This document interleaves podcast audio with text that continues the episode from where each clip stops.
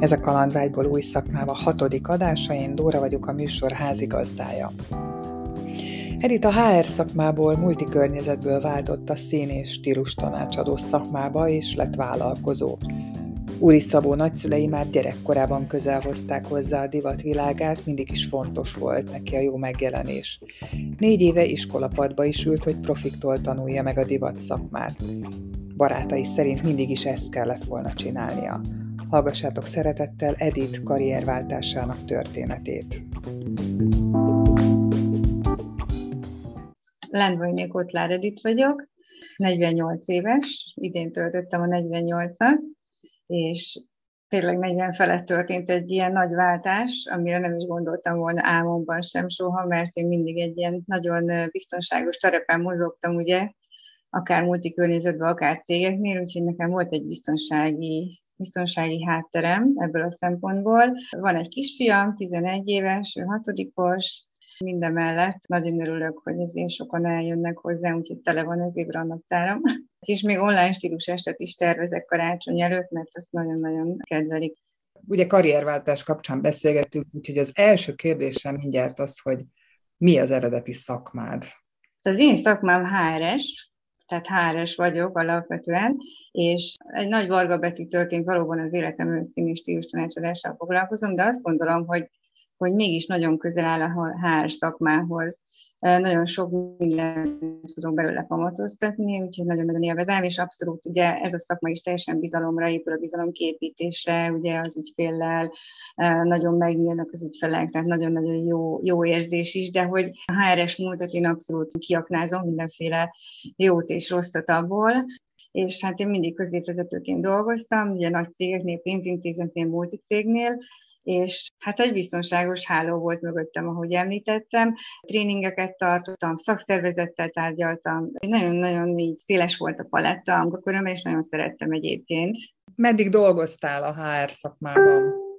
Hát gyakorlatilag 20 éves koromtól kezdve a HR szakmában dolgozom, de én az egyetemet is munka mellett végeztem el, Pécsi Egyetemet, úgyhogy mindig is ilyen sűrű volt az életem mindenféle szempontból, és hát gyakorlatilag 20, 24, tehát 44 éves voltam, amikor úgy, úgy, úgy tehát jött a váltás. És, és Erről váltottam. beszéljünk egy kicsit részletesen, hogy hogyan jött neked a képbe ez a váltás, ez az új irány. Hát ez az új irány abszolút nem volt tervezett. Nagyon érdekes a dolog, mert tíz évig dolgoztam az utolsó munkahelyemen, ugye egy nagy multicég volt, és hát úgy alakult sok minden, hogy én eljöttem, olyan, olyan szituáció alakult ki, hogy én azt mondtam, hogy akkor most én eljövök, és igazából én, én kiléptem a, a vakvilágba, vagy a nagyvilágba. Tehát nekem nem volt B-tervem. És én így váltottam. Úgyhogy így visszagondolva, meg ahogy készültem így veled is erre az egész beszélgetésre, hogy hogy, hogy is jött ez. Ez valóban igaz, hogy 40 év felett az ember egy szeretne mással foglalkozni, nyilván kiégés és minden más benne van. Én azt gondolom, hogy mindig nagyon érdekes volt a pozícióm, tehát, hogy mindig kihívásokkal teli volt, de tényleg volt egy olyan pont, amikor azt gondoltam, hogy na most akkor, és tényleg, ahogy mondtam, nem volt B-terv, és fél év volt, mire így körvonalazódott, hogy én mit is szeretnék csinálni. Igazából tehát nem éreztem olyan nagyon nagy készítést, hogy multicéghez visszamenjek. Tehát az, nagyon, az, az így nagyon világosan eldőlt számomra, hogy nem szeretnék visszamenni.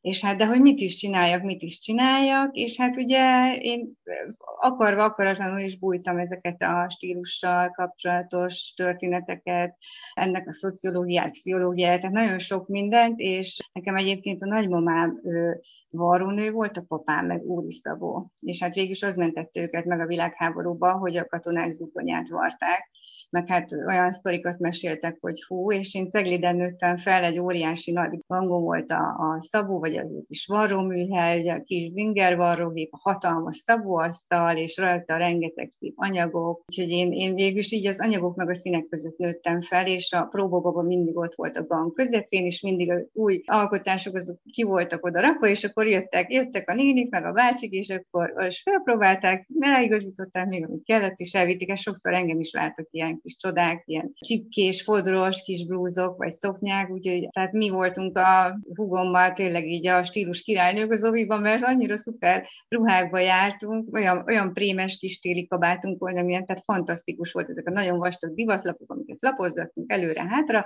Szóval ez így bennem volt azért ez a, ez a picit is stílussal foglalkozni, a megjelenés nyilván. Azért mindig azt kaptam a többiektől azt a visszajelzést, hogy milyen harmonikus vagyok, és hogy én mennyit állok reggel a tükör előtt, hogy a karkötő és a nem tudom, a főbvaló, és hogy minden nagyon egybe van, de hát mondtam, hogy ez pár perc igazából, nyilván persze néha nem igaz, mert egy nő azért sokat el tud tölteni ugye a szekrény előtt, hogy mit is vegyen fel, nyilván persze vele is előfordul, még néha mai napig is úgy ez. Te melyik típus vagy, aki este kigondolja lefekvéskor, hogy mit fog másnap felvenni, vagy aki reggel beáll a szekrénybe, és akkor ott válogat a ruhák között? Hát ez alkalomfüggő igazából, tehát azt, hogy mi a program, és hogy hova megyek, mennyi időm van elkészülni. Sokszor egyébként előző este összeáll ugye a tanácsadásokra is, tehát hogyha megyek megbeszélésre, vagy bármi, vagy csak úgy intézésre, de azért valamikor előfordul, hogy, hogy gyorsan kikapok valamit, de igazából olyan nagy rutin alakult már ki bennem, és tényleg az jó ruháim vannak a gardróbban. Tehát színek, fazonok, minden, és igazából vannak ilyen jó kis Jolly Joker darabok, amiket csak előkapok, most ez lehet egy farmer is, de lehet egy, egy, egy ruha is, egy egyrészes ruha, vagy egy, egy, egy nadrág, egy felsővel. Akkor ahogy összeállt a fejedbe, hogy ezzel szeretnél foglalkozni, milyen konkrét lépéseket tettél? Uh-huh. Beiratkoztál valami iskolába, vagy uh-huh. hogy történt? Hát az első az volt, hogy én gondoltam, hogy elhívok magamhoz egy ilyen színi stílus tanácsadót, hogy mit is csinál. Tehát végül is én így saját bőrömön tapasztaltam meg, hogy milyen is egy ilyen személyi stylist, vagy hogyan is működik, hogyan is a tanácsokat, mit csinál, úgyhogy elhívtam magamhoz valakit, aki megnézte, megnézte, mik a színeim, aztán nyilván sminkszínek, hajszín, meg hát ugye gardróbrendezés, úgyhogy ez reggel 9 egy ilyen este hatig tartó program volt, úgyhogy nekem ez, ez egy iszonyat nagy segítség is volt. De úgy gondoltam, hogy én ezt, ezt meg tudom csinálni. Ez annyira élveztem egyébként, és nagyon sokat is tanultam abból, hogy én mit csinálnék másképpen, vagy mit is csinálok másképpen, vagy mi az, ami nagyon jó volt, amit ő csinált. Úgyhogy ez volt az első ilyen nagy lökés, és aztán viszont elkezdtem kutatni az iskolákat, hogy, hogy hol lehet ezt kitanulni. És hát végül is elmentem a Ersegyi Luciának a Divat Akadémiájára, ott volt egy ilyen kisebb kurzus a, a személysztylingról, alapképzés volt igazából, és hát utána pedig a Lakatos Márknak a Style Institute képzését elvégeztem, ami nagyon jó volt, mert nagyon jó szakembereket hívott össze a módákból és mindenféle neves divatiskolákból. Meg hát nagyon érdekes is volt, én nagyon sokat olvastam mellé könyveket is, és hát ez így beszippantott az egész tulajdonképpen, tehát nagyon élveztem. És aztán pedig elvégeztem a szintanácsadó képzést. Időben ez a tanulási folyamat, ez mennyi volt? Körülbelül egy-másfél év. Tehát mindig tanul az ember most is saját magából is, tehát magamból is nagyon sokat tanulok, ugye a tanácsadásokból, beszélgetésekből, az üzleti, ugye, mert hát van ennek egy üzleti háttere is. Egy biztos multi környezetből egy ilyen vállalkozói létbe csöppentem, és azért ennek rengeteg tanulni való van mindig, meg, meg van hová fejlődni. Hát meg azért gondolom van egy marketing része is, tehát ezt valahogy tudatni kellett az emberekkel, hogy te ehhez értesz. Ja persze, persze, tehát fel kellett építeni, ki, ki kellett találni azt, hogy mi az, amit én képviselek, hogy adom el magamat, milyen brandet, hogy építem ki, weboldal, Facebook oldalnak. Én egyébként nagyon ilyen alapos tervező vagyok, tehát én nagyon-nagyon minden alaposan megterveztem, ugye kiterveltem, hogy hogyan legyen, és a weboldalamnak is a, a felépítését ez a fajta váltás, ez hogyan ment nálad? Mennyire komfortos neked ez a vállalkozói lét? Ugye egy multi környezetből jöttél, ahol minden keményen le van szabályozva, most ezt képest itt a saját magad, ura vagy magad osztod be az idődet. Okozott-e bármi problémát ez a komoly váltás, így a munkastílust illetően?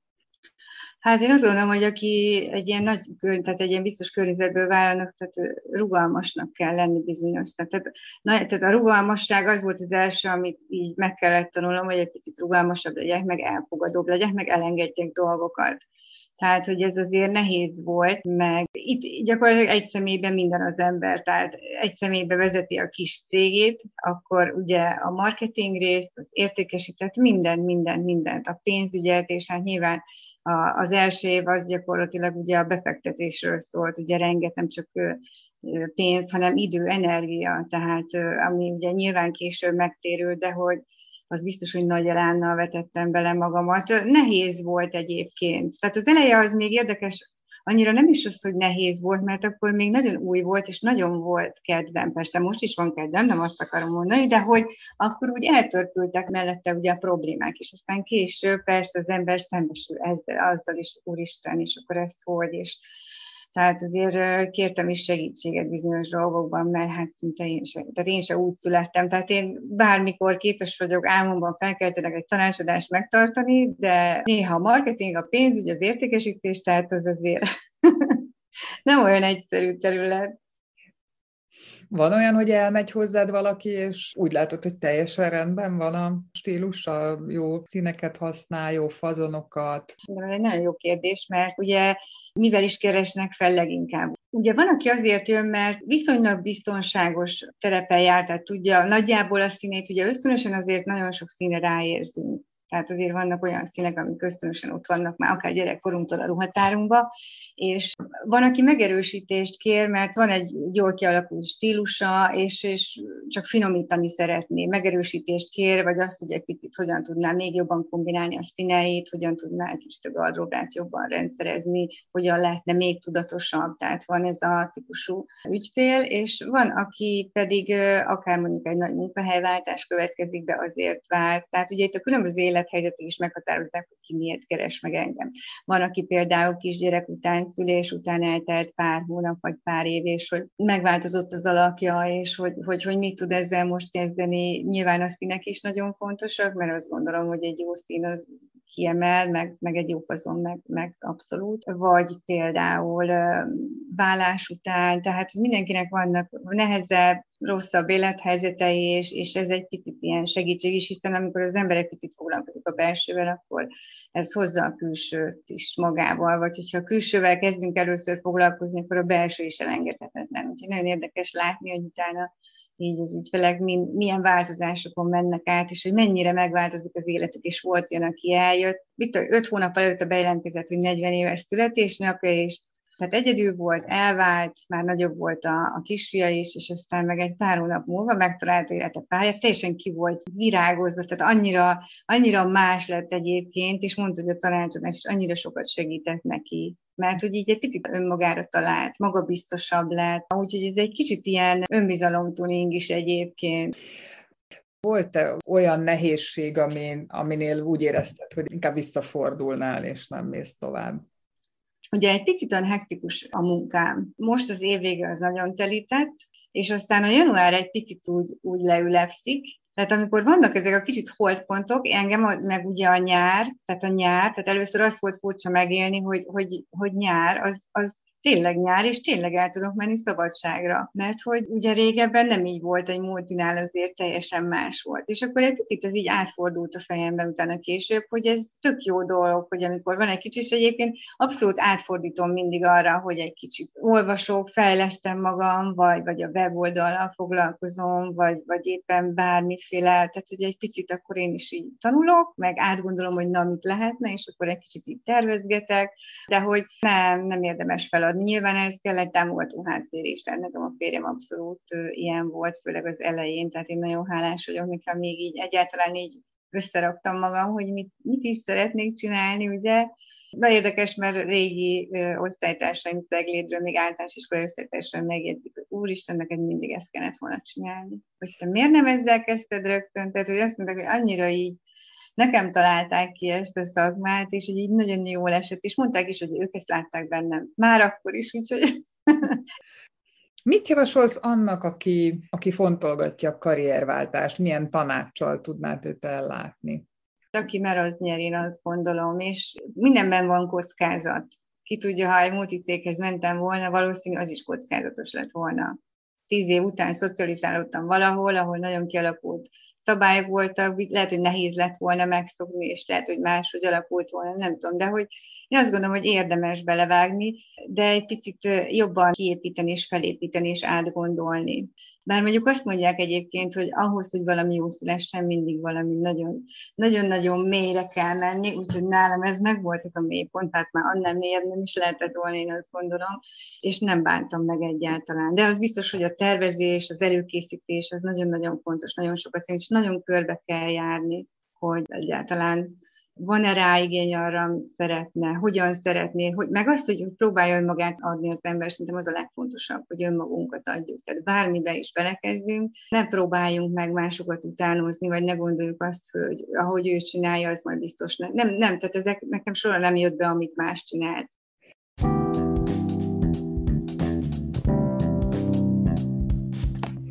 Köszönöm, hogy meghallgattad Edith történetét, remélem, hogy tetszett hogy ne maradj le a következő részekről, érdemes feliratkozni a csatornámra. Találkozunk a következő epizódban.